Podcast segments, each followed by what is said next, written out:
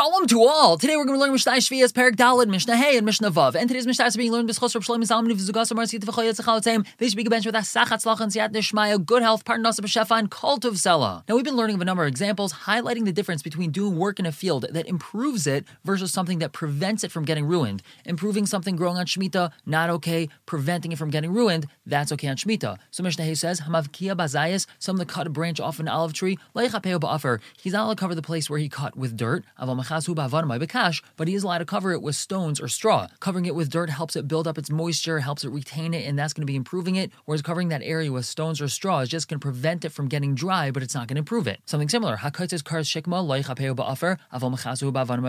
Someone who cuts beams off of a shikma, a sycamore tree, he's not allowed to cover the area of the tree where he cut the branch off with dirt, but he is allowed to cover it with stones or with straw. Now, once we start speaking about a sycamore tree, we're going to be talking about a besulas shikma, which is a virgin sycamore tree, which means branches were never cut off of it. And it was fairly common with these brand new sycamores to cut it down all the way to its stump in order to generate really solid new growth. So the Mishnah says, Ein kites in Besulas Shikma B'Shvias, no cutting down Besulas Shikma on Shemitah at all. That's B'neshu Avoida, that's proper Avoida. That's going to really regenerate new growth in really solid way, and therefore no cutting it down at all. Rabbi Yehuda, I mean, Rabbi Yehuda says, Kedarka Aser, to cut it down in the normal way would be Aser. Ella, Oimag Bi Asar Tvachim, Oigayim Al Aretz. Either he could cut it more than 10 Tvachim above the ground, which is not the normal way to do it, or he can cut it right next to the ground, which is also not the normal way to do it, and then it would be okay. And moving on to Mishnah Vav, something similar. Hamazanev bigafanim, someone who's trimming grapevines, kanim, or cutting reeds from a marsh. Rabbi Glili, Rabbi says, Yarchik tefach. He has to cut them more than a tefach above the ground. He's not allowed to cut them within a tefach of the ground. And again, this is for the same reason. It looks like he's trying to promote growth on this plant, and that would be also to do on Shemitah. Now, it's important to note that all this cutting that he's doing in Mishnah Vav and in the previous Mishnah, Mishnah Hay, is talking about that he's cutting this tree in order to be able to take this wood for firewood. Obviously, if he just wanted to prune the tree and he didn't want the wood for firewood, then that would be usher either which way he cuts it, because we know we're not allowed to prune a tree on Shemitah. Rabbi Akiva, Rabbi Akiva argues with Rabbi Yosi, and he says,